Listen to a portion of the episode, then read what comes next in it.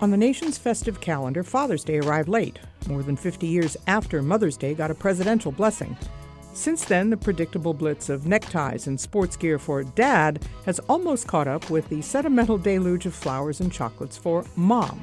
But fewer than half of American kids now live in traditional nuclear American families, and as President Obama's pointed out, that figure is even lower for black children. For poor and working class fathers trying to keep their families together, the odds are tough and the battle is relentless. It is their story, the story of four dads, black, brown, and white, that's told in Daddy Don't Go. It's a documentary premiering on Vimeo on Father's Day. Actor Omar Epps is an executive producer, and for him, it's more than a film project. It's a piece of his story, of his life, lived, as he puts it, with a heroic mother and a missing father. I hope you grow up to become that everything you can be. That's all I wanted for you, young and like father, like son. But in the end, I hope you only turn out better than me. What message do you want to put out there for Father's Day in this documentary?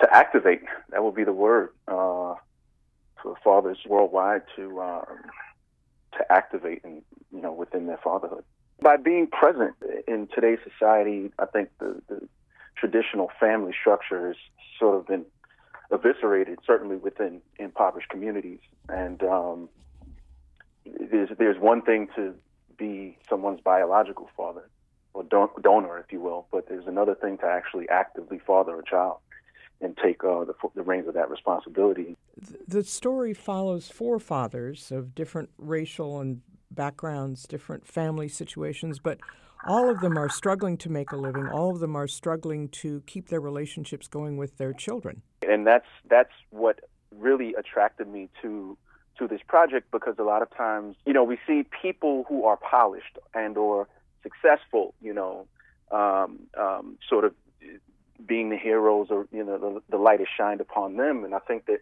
there are a lot more people who can relate to these guys' stories who are out there struggling to make ends meet and still love their kids and are still trying to figure that out. So i i, I felt like this was the perfect uh, project to shine a light there you know where it's most needed. There are so many forces that are pushing against these four men. Can you talk about yeah. some of them? Well i mean obviously there's the financial part of things, you know, just the economic climate um, that you know certain people are in within the country. I think that uh, underneath it, you know, everyone's carrying their own uh, parental history, you know, what what they come from and what they were raised around. Um, you know, I mean, education can come into play down the line, but it's it's and then what is the relationship with the woman, you know, the the mothers of these children and how that comes into play. I, I think those are kind of the four pillars um, of what our, I call them heroes of what these guys are going through. One thing that you and your fellow filmmakers have pointed out is that in this society, a man's financial role in a child's life is uh, more important than his emotional one, according to the system. Yeah, and I think that that sucks. And I understand um, just in terms of history, um, you know, 40, 50 years ago, how those things needed to be balanced out. But I think that we're at a time now where a, a, a father's worth is certainly not in his wallet; it's in his heart, and, and we're really trying to emphasize that to inspire kids who, you know, will be fathers one day, and also to re-inspire guys who, who may already be fathers and may be in a bad situation to inspire them to turn the page and and uh, progress and grow. But with our guys in the film, you know, they want to be there for their kids, and they're all four of them are fighting in their own ways to to actively, you know, help parent their children, and that's why I see them as heroes. You talk about them wanting to be part of their children's lives, and also the others who are left, the, the fathers who just depart without wanting to be part of their children's lives. How do you overcome something like that, where the fathers, eh, to use the title of the film, Daddy Don't Go, when the daddy does go? Yeah, and and that's what's plaguing I think our society is that there's so many men out there who just walk away from um, from their kids, and I, and it's and it's sad, and it's there are lasting effects um, on the kids. When you plague a child with that that rift, that void, that that you know they carry that for the rest of their lives, and and it's horrible, and it's very hard to overcome. I know for me, I was fortunate and blessed to have just a great mom who was who was strong enough to carry that weight, and um, and for me to progress and, and become a father myself, uh, I just can't imagine. There's there's like no force in this world that could keep me away from my kid. There are a lot of men who are better off than the guys in these films, and and they aren't being responsible, you know, for for for parenting their children. And so hopefully this this documentary can crack crack the whip over guys like that and have them step up to the plate. But if we're honest with ourselves, we'll admit that too many fathers are also missing. Too many fathers are MIA. Too many fathers are AWOL. Missing from too many lives and too many homes. They've abandoned their responsibilities. They're acting like boys instead of men. And the foundations of our family have suffered because of it. You and I know this is true everywhere, but nowhere is it more true than in the African American community. President Obama has been outspoken about the problems of kids growing up without a present father. He grew up without a present father. He said he, he wanted to have a father who was not only there, but, but involved in his life. Has this been an influence upon people, the fact that the man who's the leader of the free world knows what it's like? Yeah, I think I think in certain communities it, it that that's a very visceral thing, and it's a sign of our times that you know the the, the president of the United States you know grew up without a father, and and happens to be certainly half black, but like this is a very real thing. I think it's a pandemic within the urban community, and it's something that we really have to take a hold of because what's to come a generation or two generations from now.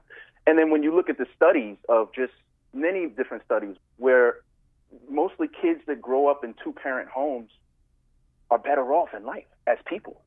They have a whole different foundation as, as you know, emotionally, mentally, I think even spiritually.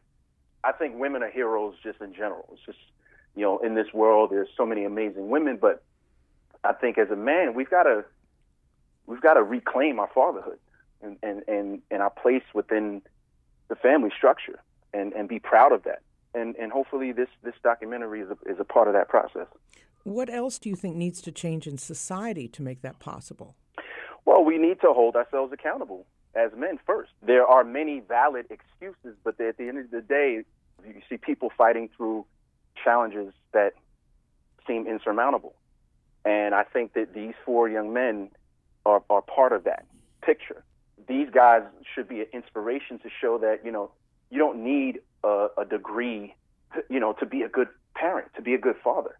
You just have to connect to that love within yourself. I told myself I'm not gonna be no deadbeat father. Like for me to be a deadbeat father, I gotta be dead, and somebody gotta beat me up.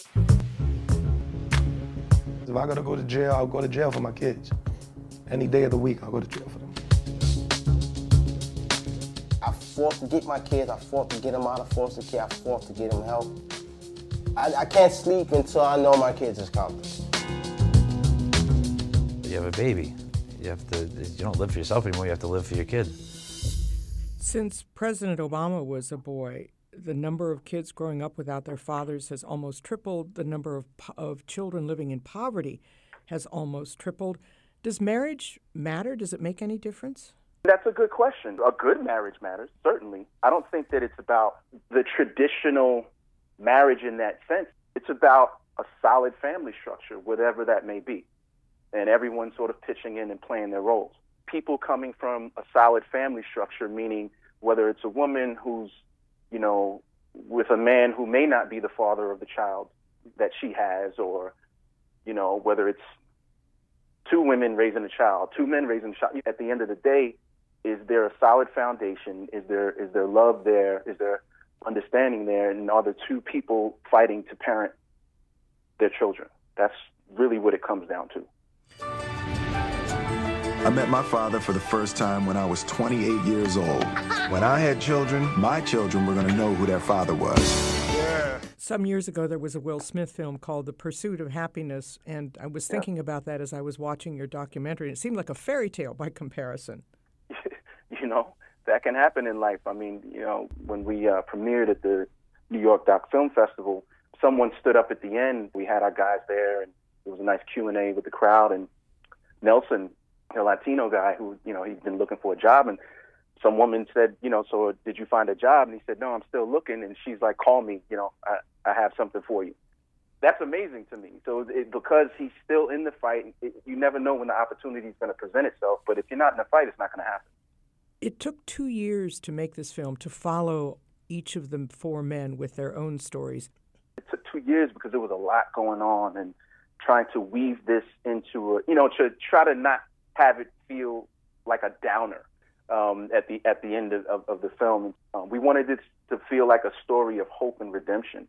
And you know, the guys, they're living their real lives. You know, they aren't like scripted characters, so they were faced with the adversities, and you know, one of them's getting locked up, and so we had to wait for this and shoot around that. And um, but again, it just goes. Bit they're all still in the battle.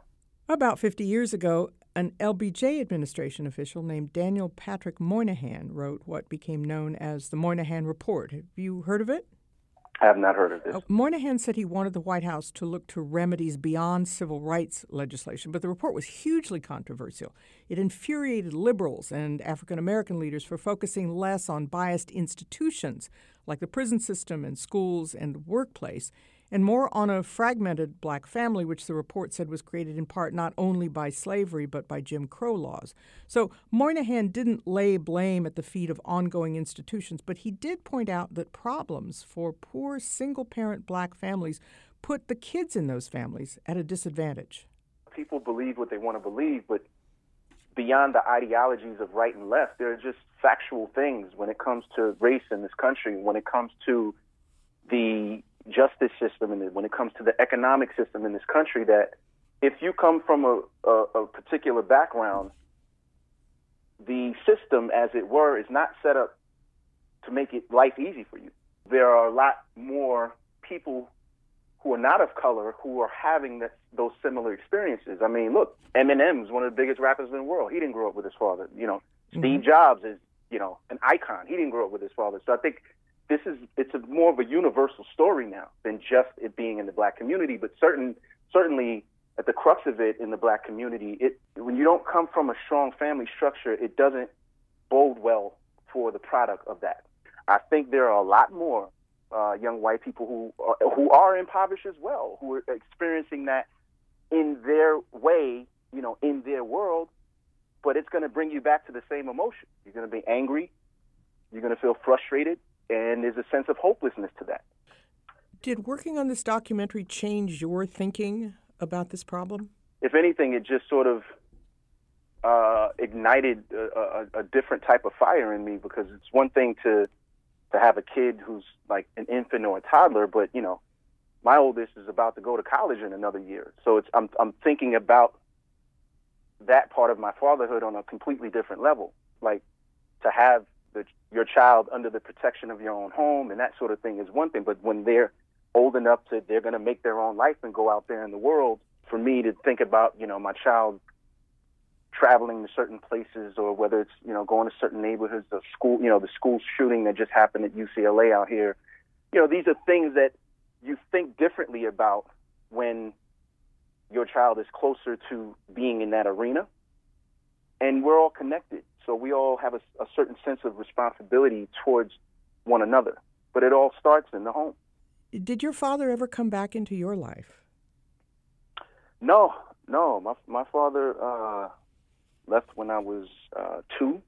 I tracked him down in my early twenties, and then tracked him down in my my you know late thirties, and it's just I've been tracking him down to try to just build from from here on out. But the best way to describe that is it's a monologue, it's not a dialogue. Mm-hmm. You, you can't really, if only one person is putting in, then you know what is what really exists between those two people. I've tried to give him a chance to, for us to get to know one another because certainly there's something about his story prior to me being born that fed into, you know, why he wasn't there. My fatherhood is one of my biggest accomplishments. And it's one of my biggest accomplishments because I didn't have a hands-on blueprint, you know, of how to. There's no manual to parenthood, but certainly my son will have a, a, a completely different blueprint when it's time for him to, to become a father based on the fact that his father was in his life and is in his life. When mm-hmm. you when you don't have that, you're sort of flying by the seat of your pants and and I say this humbly, but I'm just saying for those young men who may look up to me because I, I come from where they come from and I've you know made a certain amount of success for myself and it, it's, it's you know it's not about the material and it's not about the glamour and the glitz. It's about what you're doing every day when the cameras are off. You know having your kids grow up to be uh, good people productive citizens that's like the greatest joy. And it's it's forever Omar Epps, happy Father's Day. Thank you very much. Thank you. Happy Father's Day to all the guys out there, all the fathers out there.